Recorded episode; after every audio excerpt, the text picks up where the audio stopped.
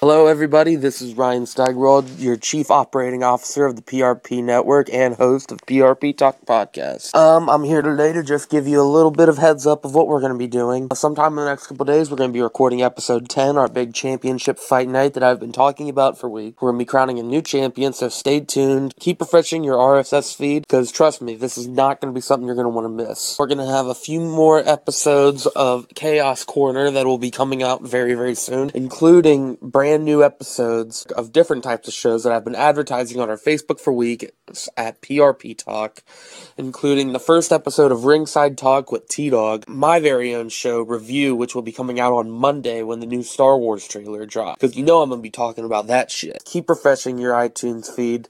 It's going to be a hell of a time. Trust me, you're not going to want to miss it. Thank you, and have a very good night.